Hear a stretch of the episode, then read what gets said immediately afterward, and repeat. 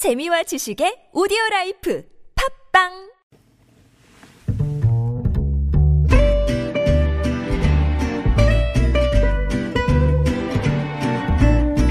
Good evening, everyone. Welcome to the evening show. 올 연말까지 우리 땅 독도에 들어가기가 어려울 것 같습니다. 연이은 태풍으로 섬에 배를 댈 수 있는 유일한 시설인 동도부두가 부서지면서 당분간 독도에 내릴 수 없게 된 겁니다. 게다가 독도 안전관리요원과 주민 김신열 씨가 머무는 숙소도 물에 잠겨서 피해가 크다고 합니다. 그런데 어제 스가 장관이 아베 총리 뒤를 이어서 새로운 총리가 됐습니다. 스가 총리가 계속해서 독도가 일본 땅이라는 망발을 했던 것이 문득 마음에 걸리는데요. 네, 복구를 위한 자재와 장비를 빨리 옮길 수 있게 날씨와 파도가 좀 좋아지기를 빕니다. 김지윤의 이브닝쇼 시작합니다.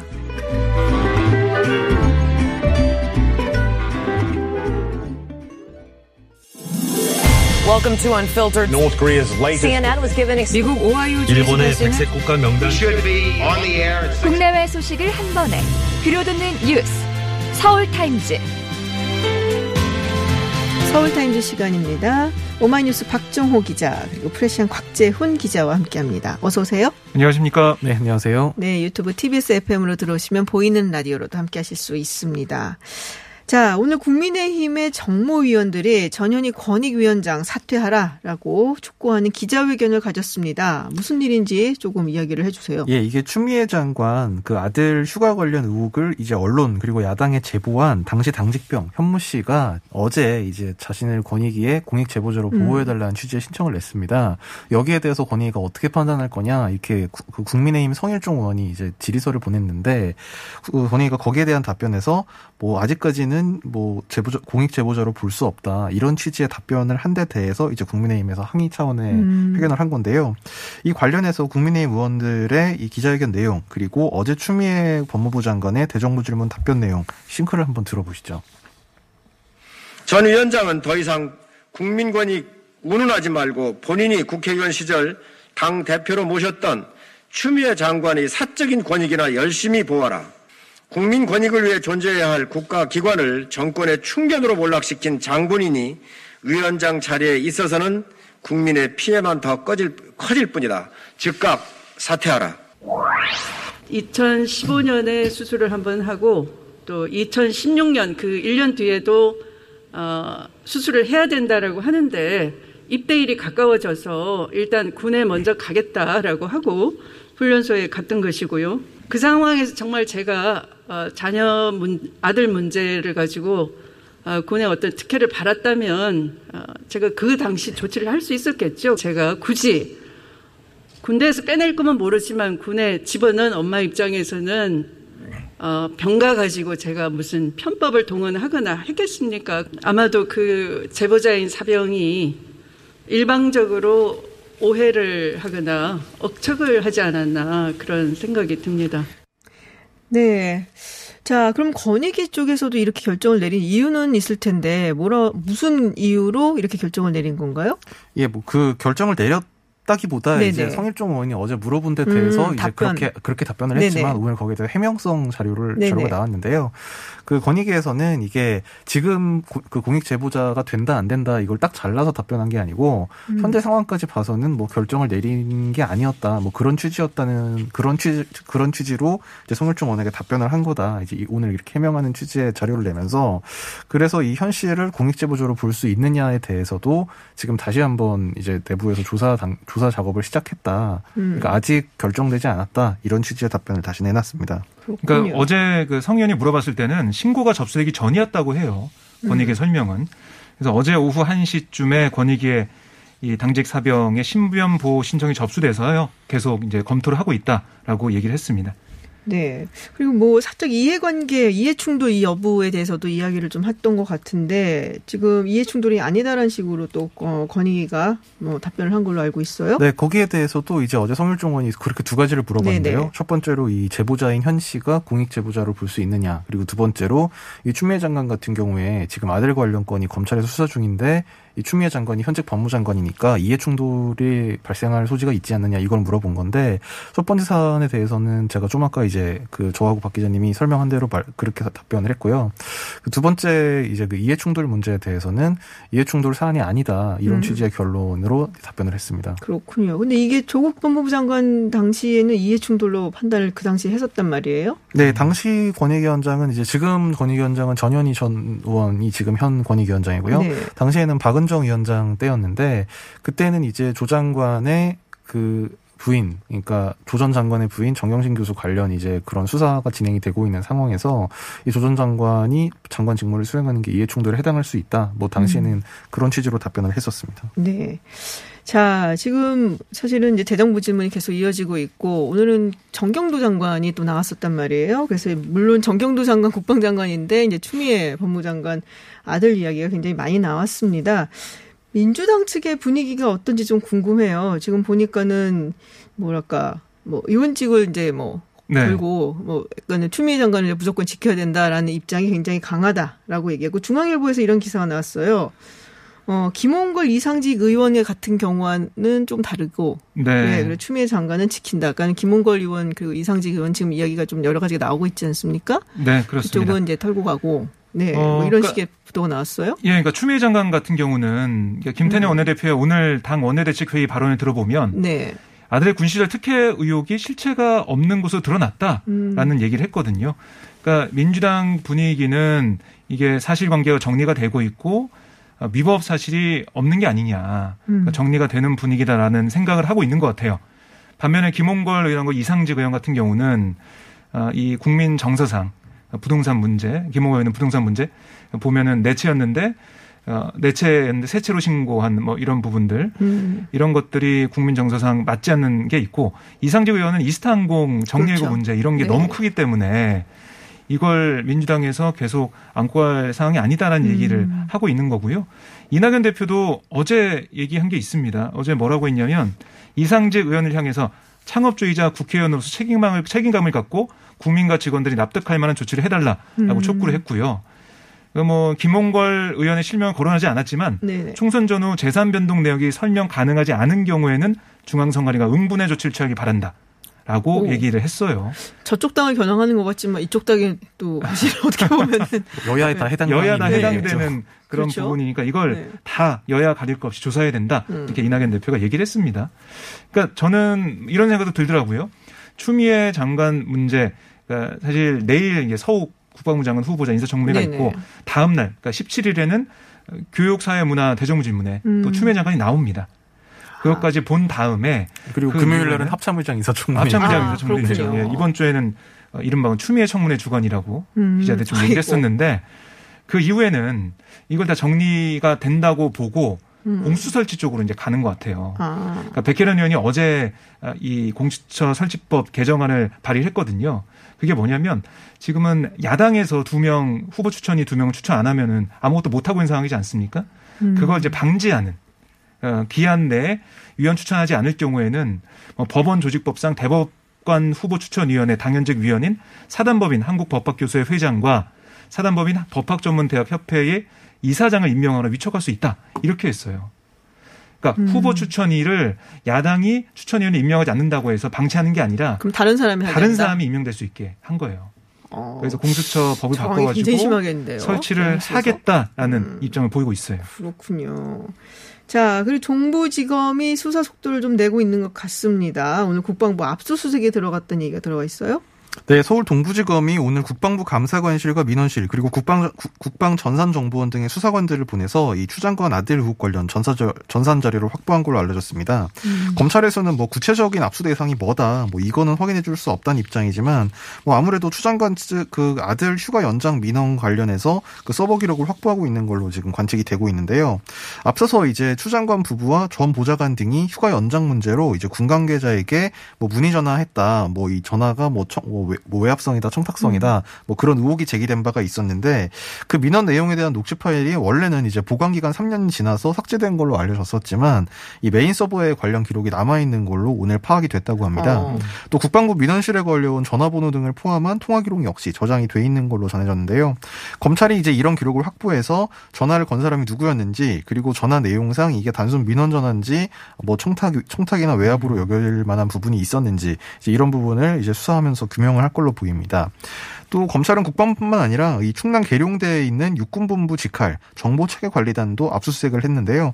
여기는 이제 그 서 씨가 소속됐던 미팔군 한국군 지원단이 여기 육본 직할부대이기 때문에 그 육본 인사사령부에서 관리를 하기 때문에 그 의혹 관련 기록을 확보하기 위한 차원으로 관측이 되고 있습니다. 그렇군요. 자, 그리고 어제 나온 소식이었는데요. 어, 검찰이 지금 윤미향 의원을 기소를 했습니다. 불구속 기소를 했어요. 그리고 윤미향 의원도 입장문을 내놨습니다. 어, 먼저 윤미향 의원이 어떤 입장문을 내는지 이야기 듣고 검찰 기소 혐의가 어떤지도 좀 알아보죠. 네, 깊은 유감을 표명한다라고 밝혔고요. 정해진 절차에 따라 필요한 일체 서류를 제출하고 요건을 갖춰 보조금을 수령하고 집행했다라는 네. 주장을 펼쳤습니다. 아, 업무상 횡령에 대해서도 반박을 하고 있고요. 모금된 이런 어, 그 돈이나 이런 것들은 공적 용도로 사용됐고 개인이 사적으로 유용한 바 없다라면서 검찰에 기소한 혐의를 모두 부인한 상황입니다. 그 재판에서 자신의 결백을 증명하겠다고 얘기를 했고 아울러 혐의가 소명될 때까지 중앙당 중앙위원 대의원 을지로위원회 운영위원 같은 당직을 내려놓고 일체 당원권을 행사하지 않겠다라고 밝혔습니다. 그렇군요. 검찰 기소한 혐의 어떤 게 있는지 좀 짚어보죠. 혐의가 좀 많은데요. 네. 지금 총 8개 혐의입니다. 음. 이게 형법상 사기 가 있고요. 그다음에 보조금법 위반, 그리고 기부금품법 위반, 지방재정법 위반, 업무상 횡령 배임 등 이제 8개인데 내용을 뭐 하나하나 지금 자세히 보기엔 시간이 좀 없는데요. 뭐 대표적인 것만 보면 이제 하- 그 한국 정신대 문제 협의회 운영하는 전쟁과 여성 인권 박물관 이제 요요 단체에서 박물관 등록 요건인 학예사를 갖추지 못했음에도 마치 근무하는 것처럼 허위 신청하는 수법으로 13년부터 2020년까지 3억여 원의 보조금을 부정 수령했다. 요게 이제 보조금법 위반이고요. 네. 그다음에 이제 다, 그 정대협 직원 두 명과 공모해서 2014년부터 2020년까지 여성가족부 인건비 보조금 신청을 좀 이렇게 부정 수령했다. 6,500만 원 정도를 부정 수령했다. 이제 이런 혐의가 있고요. 그리고 관할관청에 등록하지 않고 뭐 단체 계좌로 41억 원 그리고 뭐 자기 개인 계좌로도 기부금을 걷는 등 이제 기부금품법을 위반했다. 이런 혐의가 있습니다. 또 개인 계좌를 이용해 모금하거나 정대협 경상비 등의 법인 계좌에서 자신이 임의로 이제 1억여 원에 달하는 돈을 썼다. 뭐 검찰이 이렇게 의심하고 있는 부분이 있고 그리고 안성 쉼터 매입 과정에서 이제 그 시가보다 비싼 비싸게 주고 부동산을 샀다. 요게 업무상 배임에 해당 된다. 이제 요렇게 검찰이 판단을 했습니다. 그렇군요. 네, 민주당 측에서 검찰 수사를 보고 입장을 정하겠다라고 일전에 그랬었거든요. 지금 그렇습니다. 현재 분위기는 어떤가요? 분위기 좋지 않습니다. 아, 뭐 좋지는 않겠죠. 네, 그거는 뭐. 그러니까 이게 더불어시민당 소속이었던 무소속 양정숙 의원 지금 무소속인데 부동산 관련 문제로 개원 전에 아, 진행을 맞아요, 했었죠. 맞아요. 네. 근데 이어서 방금 제가 전해드린 김홍걸 의원의 음. 총선장 재산 공개 때 10억이 넘는 아파트 분양권 누락 이런 것도 있었고 다시 또 비례대표인 윤미향 의원 문제까지 나왔단 말이죠. 음. 검찰 수사를 보면 그러니까 이 횡령 혐의는 적어도 해소가 될 줄 알았는데 이게 해소가 안 돼서 네네. 당혹스러운 그런 느낌이 좀 느껴지고요. 이낙연 대표가 기자들에게 이렇게 얘기했습니다. 내일 최고위원 회의에서 당원 당규에 따라 결정하겠다라고 얘기를 음. 했는데 당원 당규상의 내용을 보면 뇌물과 불법 정치자금 수수 같은 부정부패와 관련한 법 위반 혐의로 기소된 당직자는 직무를 정리하, 정지하고 윤리심판원에 조사를 요청할 수 있다고 돼 있거든요. 네. 그러니까 내일 당원 당규에 따라 결정하겠다라는 얘기를 한 걸로 봐서 이낙연 대표가 아, 유니언 처리를 놓고 좀 결단을 내린 게 아니냐 어. 이런 관측도 나오고 있습니다. 그렇군요. 네, 민주당이 뭐 여러 가지 좀 안 좋은 일이 많이 어, 겹치고 있는 게 아닌가 싶습니다. 재난지원금 이야기를 좀 해보겠습니다. 2차 재난지원금 정부가 내일부터 콜센터를 운영한다고 하는데, 어, 그러면은 뭐 물어보는 건가요? 재난지원금 받을 수 있는지 뭐 이런 거? 예, 맞습니다. 지금 기획재정부가 오늘 안일한 2차관 주제로 정부 서울청사에서 이 범정부 4차 추경예산 테스크포스 회를 열었는데요. 이제 여기서 과학기술정보통신부와 고용노동부 그리고 중소벤처기업부, 보건복지부 등 관련 부처 합동으로 이번 4차 추경안에 반영된 각종 지원금에 대한 집행 가이드라인을 음. 이제 논의를 해서 확정을 했다고 합니다.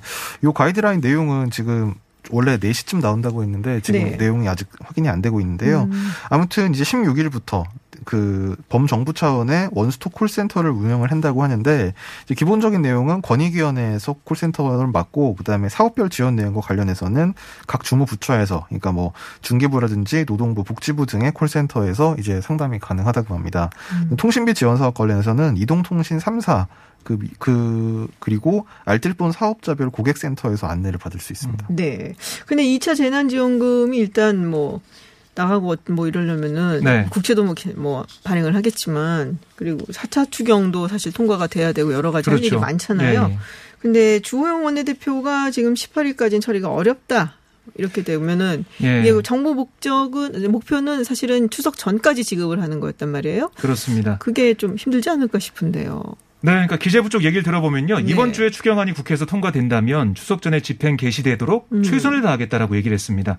그러니까 이제 공은 국회에 있는 거죠. 네네. 그러니까 뒤져보면 국회에서 이번 주에 추경안이 통과되지 않는다면 추석 전 지급이 쉽지 않다라고 볼 수가 있는 거예요. 이번 주 며칠 안 남았는데요. 며칠 안 남았죠. 그러니까 네. 이번 주 금요일에 본회의에서 좀 처리가 돼야 되는데 음. 아, 주호영 원내대표의 오늘 발언을 좀 들어보면 얘기를 들어보면 쉽지 않을 것 같아요. 음. 그래서 이낙연 대표가 그럼 주말에라도 예결위를 가동해가지고 빨리 처리해야 된다라고 얘기했는데 어떻게 될지 좀 봐야 될 것으로 보이고요.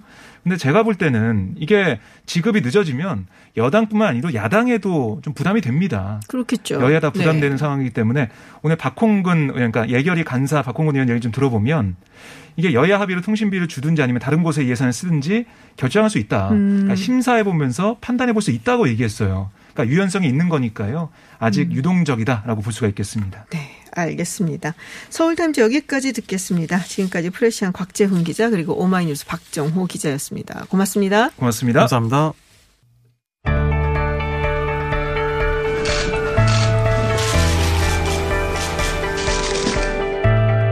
뉴스의 중심, 화제의 인물을 만나봅니다. 스포트라이트.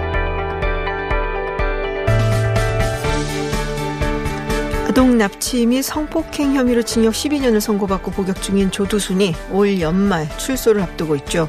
경기도 안산시가 추미애 법무부 장관에게 성범죄자 관련 보호수용법 제정을 긴급히 요청한 사실이 알려졌습니다. 윤하섭 안산시장 연결해서 보호수용법 제정을 긴급히 요청한 이유 그리고 조두순의 출소를 지켜보는 안산시 분위기는 어떤지 들어보겠습니다. 시장님 안녕하세요. 네, 반갑습니다. 안산시장 윤하섭입니다. 네, 조두순이 오는 12월 만기 출소하게 되고 또 이후에 안산에 있는 집으로 돌아가겠다라고 밝힌 것이 알려지면서 논란이 좀 일었습니다. 특히 안산 시민들이 좀 많이 불편해할 것 같은데 분위기가 어떤지 궁금한데요. 그 맞습니다.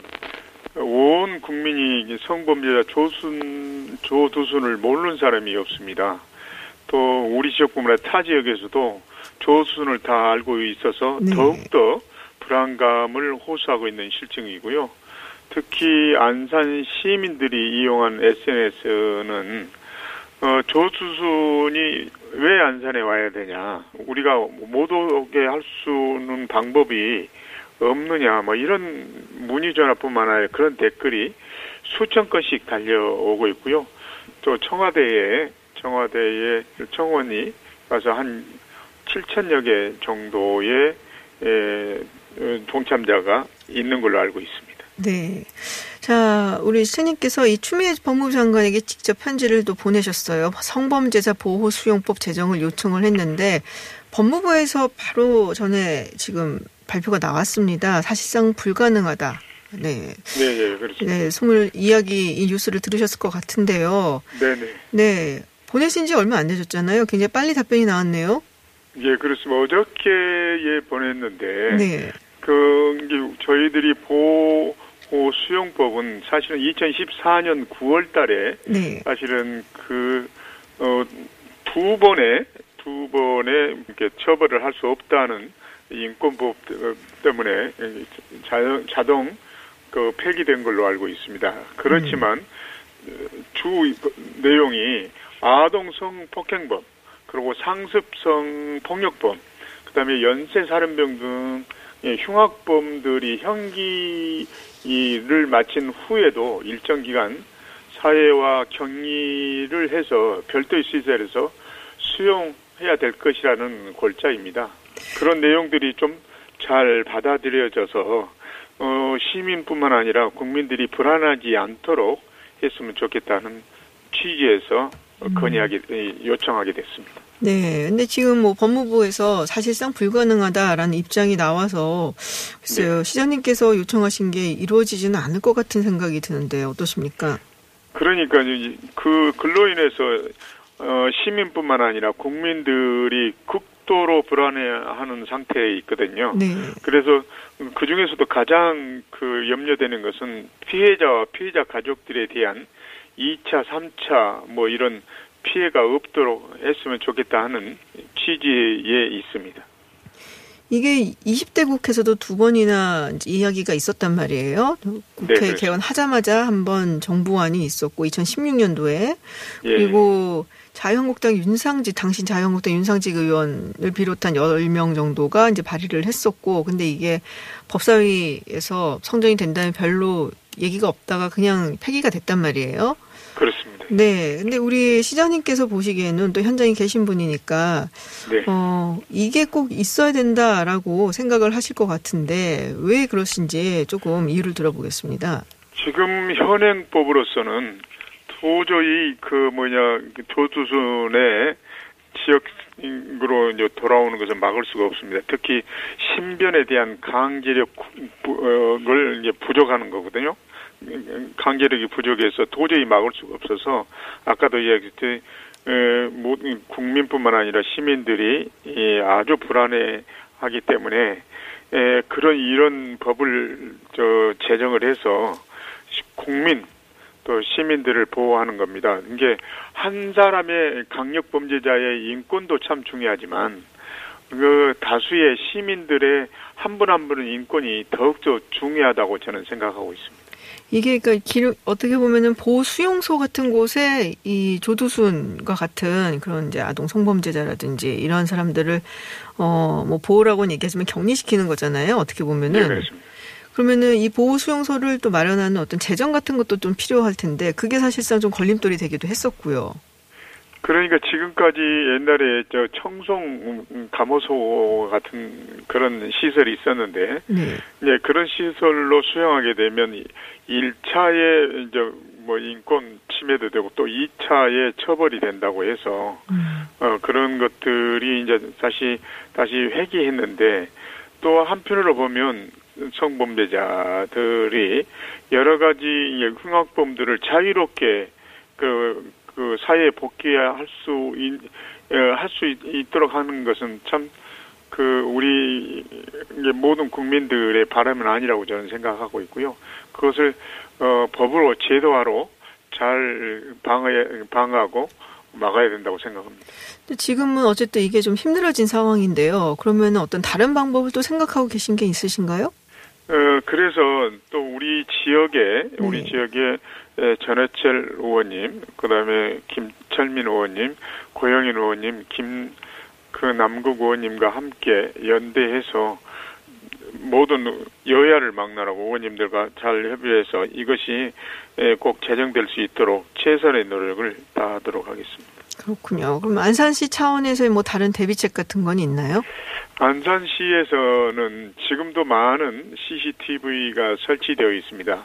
그런데 새로운 CCTV를 설치를 하면서 그 CCTV에 사실은 벨 기능이 담길 수 있도록 어 비상 벨 기능이 담길 수 있도록 하고요. 그런 것들이 골목골목 또 그다음에 어 또 위험 음, 지역이라고 판단된 지역에 에, 설치할 거고요. 한 200여 대를 설치할 거고요. 또 그다음에 법무부와 협력해서 그, 그런 정보를 공유하는 그런 그 관제소를 만들어서 관제소가 지금도 있지만 만들어서 그것을 정보를 공유하는 그런 시스템을 하고요. 저희들도 관제센터가 있는데 365일 24시간 어, 잘 감시하고 활동을 해서 어, 시민들이 불안이 최소화될 수 있도록 모든 역량을 발휘할 계획입니다. 네. 그좀 뭐 안산 보호관찰소에서도 뭐 약간 인력을 좀 늘린다라는 얘기도 있더라고요. 네, 그렇습니다. 그래서 어, 법무부에서 1대1 뭐 전자감독 관찰 보호를 뭐 하는 해서 어, 재범 방지 이 대책을 최소화하겠다고 하는 것도 발표했지만 사실은 그렇다 할지라도 시민들이 느끼는 불안감은 어, 해소되기는 어렵거든요. 어, 그래서 전자 발찌를 채우는 채웠다 할지라도 작년에는 한 50여 건의 재발을 했고 올해도 벌써 상반기 때 30여 건의 범죄 범죄자가 어, 나와 있습니다. 네네. 그래서 그것이 우리 재발 방지를 막는 데에는 도움은 되지만 음. 적극적인 도움은 아까 제도가 가장 중요하다고 생각합니다. 네, 알겠습니다. 네, 말씀 여기까지 듣겠습니다. 오늘 고맙습니다. 네, 감사합니다. 네, 지금까지 윤화섭 안산시장과 이야기 나눴습니다. 국제 정치 전문가 김지윤 박사가 진행하는 김지윤의 이브닝 쇼. 월요일부터 금요일까지 여러분과 만납니다. 유튜브에서 TBS FM으로 들어오시면 보이는 라디오로 함께 하실 수 있습니다. 방송에 의견 보내실 분들은 TBS 앱 또는 50원의 유료 문자 샵 #0951로 보내주세요. 김지윤의 이브닝 쇼. 네, 앞서 안산 시장과 인터뷰 통해서 안산 시민들의 우려 들어보셨는데요. 어, 조두순의 출소를 앞두고 정말 많은 분들이 불안도 하고 또 분노도 느끼고 계십니다. 승재현 한국형사정책연구원 연구위원과 함께 조두순 출소 이야기 그리고 현재 논란이 일고 있는 디지털 교도소에 대한 이슈까지 짚어보겠습니다. 안녕하세요, 위원님. 네, 안녕하십니까. 네, 앞으로 매주 화요일마다 저희와 함께 네, 이런 이야기, 법률 이야기들 또 이렇게 짚어주신다고 하셨습니다. 최선을 다하도록 하겠습니다. 네, 고맙습니다. 네, 유튜브 TBS FM 들어오시면 보이는 라디오로도 함께 하실 수 있습니다. 자, 앞에 저희가 윤화섭 안산시장과 인터뷰를 했는데요. 이 보호수용법을 제정을 해서 조두순을 관리 감독해야 된다. 이게 이제 몇 번 하려는 시도는 있었는데 안 된 거잖아요. 네네. 네, 할 수 있는 건가요? 그럼 이번에 다시? 뭐 이거는 이제 뭐 정부적 차원에서 이야기를 할 수도 있고 네. 개인적인 차원에서 이야기할 수 있는데 먼저 개인적 차원에서는 저는 반드시 필요하고 음. 이건 당위적으로 해야 된다라고 생각을 합니다. 다만 이제 정부의 입장에서는 아마 이 법이 통과되기 위해서는 인권 침해를 어떻게 해결할 것이냐, 음. 두 번째 이중 처벌의 문제를 어떻게 해결할 것이냐, 마지막으로 소급표를 완전 인정할 수 있을 것이냐에 관한 음. 논의를 통해서 그 세 가지가 해결된다면 이 보호수용은 사실 법안이 만들어져 있는 거기 때문에 네네. 법안이 뭐 정부 발의로 한다면 뭐 그 법안을 뭐 새로 만드는 게 아니라 그 법안을 이용해서 정부 발의로 가면 그렇게 어렵지는 않다. 다만 아. 이세 가지가 어떻게 해결할 될 것인가가 이제 문제다. 그렇게 그렇군요. 말씀드리고 그럼 오늘 싶습니다. 법무부에서 한 두 시간 전에 발표했었던 좀 어렵다라는 네네. 것은 어떤 부분 때문에 그런 건가요? 어, 사실 뭐 인권 침해적 문제라는 게2000 그냥 제가 1900 한 90년대 부터 한 2000, 한 10년대까지는 저도 피의자 피고인 인권이 가장 중요하다. 그 사람들의 인권이 어떻게든 형소법에 들어가야 된다라고 네네. 했는데 이제 2010년 넘고 2020년에는 사실 피고인의 목소리는 당연히 형사정법에 굉장히 많이 들어와 있어요. 음. 하지만 그것뿐만 아니라 이제는 피해자의 목소리를 우리가 어떻게 담아갈 것인가 에 대한 고민을 해야 되는데 그렇게 바라본다면 과연 조두순의 인권과 우리가 지켜주지 못한 그 어린 아이의 그 영구적 장애를 우리는 어떤 형태로 이 피해자의 목소리를 담을 것인가라는 문제를 고민한다면 저는 개인적으로 조두순의 인권도 있지만 그 피해자와 그 안산 시민의 인권이 훨씬 더 크다. 그럼 인권 문제는 통과될 수 있는데 이중처벌의 문제도 같은 목적, 같은 시설, 같은 처우를 한다면 이중처벌이지만 지금 나오는 보호수용은 다른 목적, 다른 시설, 다른, 다른 처우를 하기 아, 때문에 이중이 아니다. 예, 이중이 아니다. 근데 이제 마지막에 소급표 검제의 원칙이라는 것도 네. 우리 헌법재판소 판례와 대법원이 허용이 안 된다라고 하는. 거예요. 그 소급표는 사실상 헌법 13조에 반할 수 있다라고 음. 이야기를 하는데 좀 외람된 말씀이지만 사실 그 조둔손 사건은 저희가 그 어린아이를 지켜주지 못했거든요. 음. 그리고 사법부도 그 당시에 심신미약이라는 말도 안 되는 이유로 조두순을 감경해 줬고 음. 검찰도 사실 증거인멸의 어떤 정황이 분명히 보였음에도 불구하고 자기들이 무기를 구형했는데 항소하지 않았다. 이 모든 게 복합적으로 만들어져서 결국 지금의 이 문제는 저도 여기로부터 자유롭지도 못하고 법무부도 자유롭지 못하고 사법부도 자유롭지 못한 부분이거든요. 그런 부분에서 단 하나의 법리적 문제, 소급표의 문제를 가지고 이게 안 된다라고 말할 것이 아니라 우리가 과거에 그렇게 잘못했던 부분을 반성한다는 의미에서 이제는 그 나영이와 같은 아이가 더 이상 세상에 있어서는 안 된다는 절박한 심정을 가진다면 소급표의 문제는 사실상 국회의 의지의 문제이고 법무부가 이걸 어떻게 받아들일 것이냐에 대한 문제라고 생각합니다. 그렇군요. 좀 더 적극적으로 할 수 있는 이슈다라는 말씀 네. 같은데 이런 식의 보호 수용법 뭐 이런 제도를 운영하는 국가가 해외도 있나요? 음, 대륙법계 국가는 다 있습니다. 아. 사실 영미법계 국가는 네. 보안 처분이라는 걸 몰라요. 그쪽 미국 사람들은 그냥 형기를 그냥 더해 나가는 거잖아요. 음. 근데 좀 미국- 많잖아요. 그러니까 연기가. 미국 입장에서는 그냥 죄를 저지르면 네. 사람은 고치지 못한다. 생리적으로 범죄인이다. 그래요. 그러면 예를 들어서 아동 성범죄는 미니멈 형량 25년. 그럼 네. 한건 하면 25년, 두 건 하면 50년, 세건 네. 하면 75년, 네더건 하면 이렇게 그 가는 100년 거고. 넘어가고 막. 어, 대륙법계는 형법은 굉장히 이렇게 책임의 원칙에 비례해야지 이게 괴물로 변하면 안 된다. 그래서 교화의 목적이 좀 더 그렇죠. 많다. 예. 그래서 그 형벌과 보안 처분을 음. 나누고 보안 처분을 가지고 있는 나라는 독일, 스위스, 음. 오스트리아, 이탈리아까지 보안 처분의 규정은 있습니다. 음, 그렇군요. 근데 조도서 이제 출소를 하면은 뭐 여러 가지 조치는 있긴 하잖아요. 뭐 전자발찌를 채운다든지 음. 그리고 아까 이제 시장님 말씀에도 의하면 뭐 안산시에 뭐 CCTV를 많이 달고 여러 가지로 뭐 그리고 거의 뭐 매일 이제 감시하듯이. 뭐 한다고 하는데 이게 어느 정도 효과가 있을지도 사실은 궁금하거든요.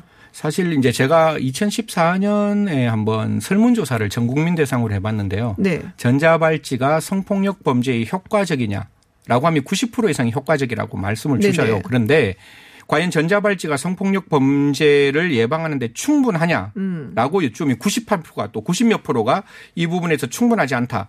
결국 전자발찌는 그 재범의 위험성을 억제할 수는 있어도 건절할 수는 없다. 음. 그리고 뭐 최근에 이제 7월에 일어났던 사건인데요. 51세의 남성이 주택에 침입해서 50대 여성과 8세 아이에 대한 성폭행을 하려다 미수에 그친 사건인데 네. 이 친구가 이미 전자발찌를 한번 끊고 그 아. 전자발찌 기간이 연기가 되었고 그 사이에 전자발찌를 계속 차고 있었음에도 불구하고 사실상 범죄를 하려고 하면 막을 수 없는 게 전자 발찌잖아요. 사실 저희들이 어떤 그 보는 위치에서 점으로 이 사람이 어디 움직이고 있는 걸 확인하고 네. 그 점이 뭔가 이상하다. unusual behavior라 그러죠. 네네. 잘못된 행동을 하면 그거를 경찰에 알려서 경찰이 그 사람에게 출동하는 데까지 시간을 그렇죠. 생각하면 정말 빨라봤죠. 뭐 5분. 범행을 저질 시간은 사실 있는 충분, 거죠. 충분한 거고 이미 네. 음. 피해자는 발생했는 거라서 사실상 저는 대한민국의 전자발찌의 보호관찰관들이 정말 헌신적으로 노력하고 있다라고 생각하고 지금도 7분의 1 가까이 범죄 재범률을 떨어뜨렸어요. 너무나 고무적인 일이지만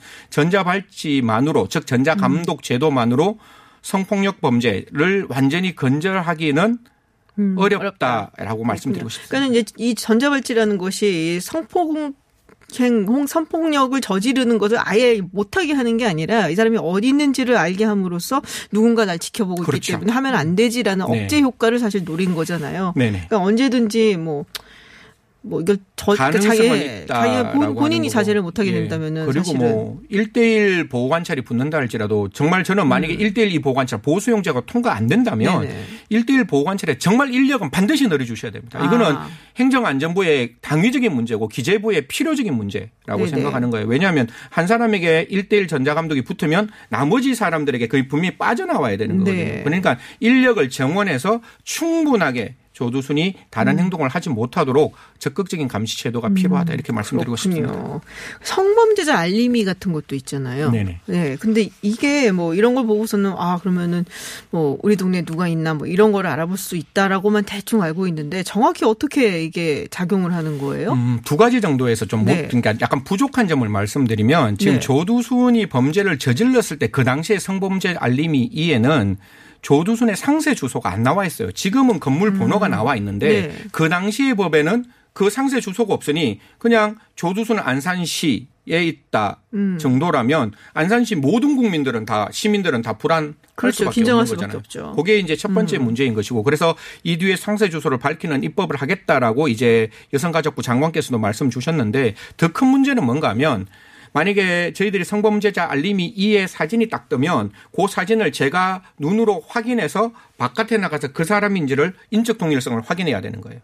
그러면 제가 그 사진을 보고 그 사람이 누군지를 알려면 만약에 제가 딸이 있으면 아들이 있으면 그 아이와 딸이 전부 다 그 컴퓨터 앞에 와야 되는 거예요. 그리고 그러네요. 그거를 보고 그리고 다시 나가야 되는 거예요. 음. 근데 앞에 딱 마주쳤을 때 그 사진을 보고 머릿속에 남, 잔, 잔상으로 남겨진 그것을 가지고 인적 동일성을 확인한다? 불가능하잖아요. 그쵸. 그래서 제가 그 사진을 스- 스냅, 그러니까 screenshot을 해서 음. 저희 자녀들에게 카카오톡으로 보내면 이게 위반, 이 되는 거예요. 처벌받, 예, 처벌인 거예요. 예. 그렇기 때문에 분명히 그 성범죄자 알림이 일하는 게 사람의 동일성을 확인하는 목적으로 활용- 활용되지만 별 소용이 없어 보이는데요. 그러니까요. 적어도 자기 집 가족들에게는 네. 그게 되지 있어야? 되지 않느냐. 그러니까 네. 그런 부분들이 여전히 한계적 영역으로 머물러 있기 아. 때문에 이 부분도 빨리 그런 부분에 대해서 개선해야 되고 이 부분도 입법안은 나와 있다는데요. 이건 네. 여야의 문제가 아니니까 내일이라도 음, 모레라도. 좀 빨리 좀 통과시켜 줬으면 좋겠습니다. 알겠습니다. 네, 다음 이야기를 좀 나눠볼게요. 이 디지털 교도소 많은 분들이 좀 들었는데 이게 성범죄자나 강력범죄자의 신상을 공개하는 네네. 사이트예요. 근데 이게 이제 좀 문제가 됐었던 게 이제 무단으로 공- 자기 신상이 공개가 맞습니다. 됐던 한 네. 대학생이 네. 억울하다, 그래서 무고다 하면서 스스로 목숨을 끊는 일도 있었고 그리고 또 한 교수님은 정신의학과 어. 교수님이세요. 예, 예, 저도 들었습니다. 네. 그래서 이분도 억울하다. 그래서 경찰에 이제 신고를 해서 결국에는 무고하다라는 것, 무고라는 것을 밝혔는데 그런 말씀을 하셨거든요. 내가 정신과 의사라서 버텼지. 음. 아니면 정말 못 버텼을 거다. 네네. 너무 힘들었다는 얘기를 하는데 이 방심이가 이거를 허용을 했단 말이에요. 지금 논란이 계속 됐는데 지금 이제 일부 게시글만 접속 차단 결정을 내리고 그리고 이거를 이제 존속시키기로 결정을 내렸단 말이에요. 이거 어떻게 보세요? 사실 뭐 저 한상혁 방통위원장께서 네. 문명 사회에 있을 수 없는 일이다. 사실 이 디지털 교도소에서 개인적인 신상에만 음. 천착하고 있는 거잖아요. 미시적 관점에서 내가 그 사람들을 박제시키겠다 이런 목적만 음. 가지고 이야기하다 보니까 거기 나온 사람이 정말로 성폭행 범죄를 저지르지 않는 사람들이 있었고 그로부터 우리가 절대로 사회적으로 용납할 수 없는 극단적인 선택. 의 음. 사건도 발생했기 때문에 그렇게 천착하고 있으면 이 사이트는 폐쇄돼야 되는 게 맞는데 네. 이제 한 89건 정도의 게시물이 올라왔는데 그러면 그걸 삭제를 하려면 법률에 규정이 있어야 되잖아요. 네. 이 근거 규정에 따라서 가야 되는데 아동 청소년 이용 음란물 그 아동 청소년 그 보호법에 따르면 아까 제가 말씀드렸다시피 그 사이트에서 확인해야지 그 사이트에 아, 게안 것이? 예, 전송하면 안 네. 되니까 이 사이트에 올라와 있으면 위반.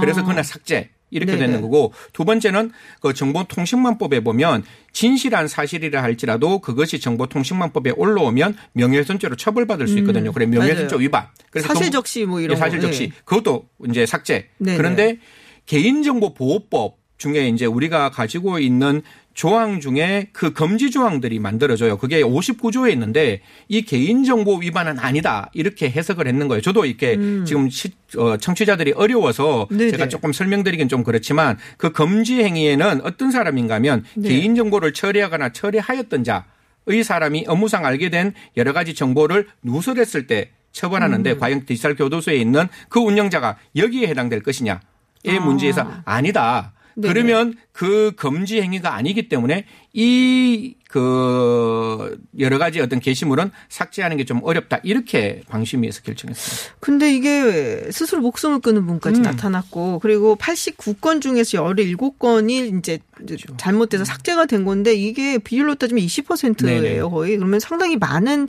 잘못된 정보가 음. 올라가서 굉장히 고통을 받는 사람들이 생길 수밖에 없단 말이에요. 물론 이제 국민들이 그 성범죄자에 대한 그 공분, 네. 분노 이건 충분히 이해가 가지만 이걸로 인해서 지금 17건에 해당되는 분들은 얼마나 괴로울까 네.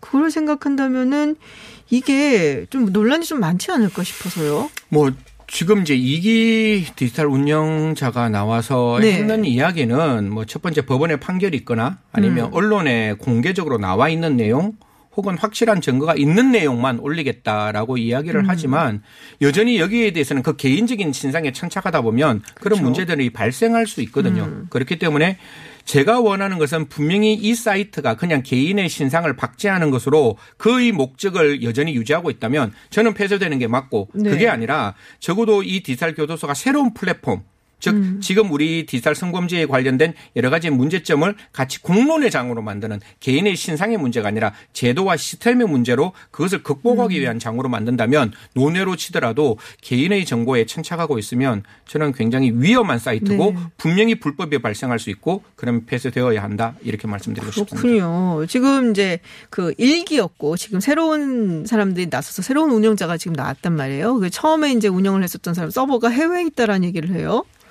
그러면은 뭐 찾아내고 그리고 뭐 하기가 쉽지 않을 것 같은데요. 그리고 지금 스스로 목숨을 끊은 대학생도 있고 여러 뭐 유가족이라든지 피해자 이런 분들이 뭐 법적인 어떤 뭐 소송을 걸 수도 있지 않을까 싶긴 그럼 한데. 뭐 당연히 유가족의 입장에서는 잘못된 네. 정보를 통해서 어떤 그 올라와서 나의 아이와 나의 딸이 만약에 그런 극단적인 선택을 했다면 저는 굉장히 어, 울분에 찼을 그렇죠. 것이고 그 부분에 대해서는 당연히 형사상 민사상 책임을 음. 물어야 되는데 이 역시 사이트를 찾는 건 경찰의 의지 인 것이고 아? 그 경찰이 얼마만큼 사법 공조를 잘 이끌어 갈 것이냐 관련된 문제 왜곡하고 해야 되는 그렇죠 거예요? 왜곡화해야 아. 되는 거기 때문에 어, 아까 제가 말씀드렸다시피 분명히 불법이 존재를 했고 그 불법으로 인해서 문명 사회에서 일어나지 않아야 될 극단적인 선택이 음. 이루어졌다면 이 부분에 대해서는 분명히 책임을 물어야 하고 책임을 묻기 위해서는 경찰 당국에서는 저는 국민 생명 한 사람이 국가 안보라는 생각을 가지고 있거든요. 그런 음. 어떤 극단적인 선택을 했다면 분명히 경찰 쪽에서는 이 부분에 대해서 좀 적극적인 수사가 이루어져야 된다고 생각합니다. 외국에도 이런 게 있나요?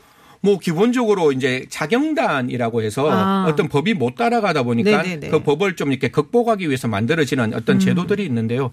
대한민국 같은 경우에는 워낙 사법제도가 잘 되어 있고 그 사법제도가 사적 자치로 사적 보복으로 되는 음. 것은 굉장히 막아야 되는 그런 상황이기 때문에 이런 사이트가 올라오지 않도록 우리가 지금 가지고 있는 여러. 가지 어떤 시스템 그다음에 음. 그런 것들을 좀 새롭게 바꿔야 되지 않느냐. 그래서 오늘 뭐 양경 기준도 제가 모처럼 이렇게 양경. 의원에 박수 쳐주는데 양경 기준이 조금 잘 나왔더라고요. 아 예. 맞아요. 양형 기준이 좀 잘 나왔는데 그 얘기를 하려는데 시간이 모자라갖고 하기가 좀 힘들어질 것 같은데 다음 뭐 매주 나오시니까 이제. 네, 그때 뭐 다른 따로 또 해볼 수도 있을 것 알겠습니다. 같습니다.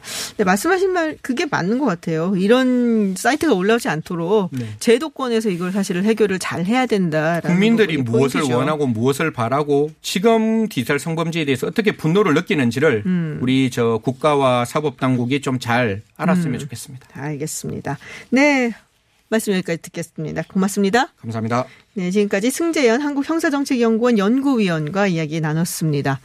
잠시 후 3부에서는 지금 미국 서부 지역에 있는 네, 중, 지난달 중순부터 발생한 산불 진화되지 않으면서 정말 심각한 피해를 입고 있는데요. 서부 현지 연결해서 현재 상황 들어보고요. 그리고 경제 탐구 생활 4부에서 만나뵙겠습니다. 통신비 2만 원 지급 논란 그리고 중국 화웨이에 대한 반도체 제재 영향에 대해서 짚어봅니다. 전 잠시 후 7시 김지윤의 픽으로 돌아오겠습니다.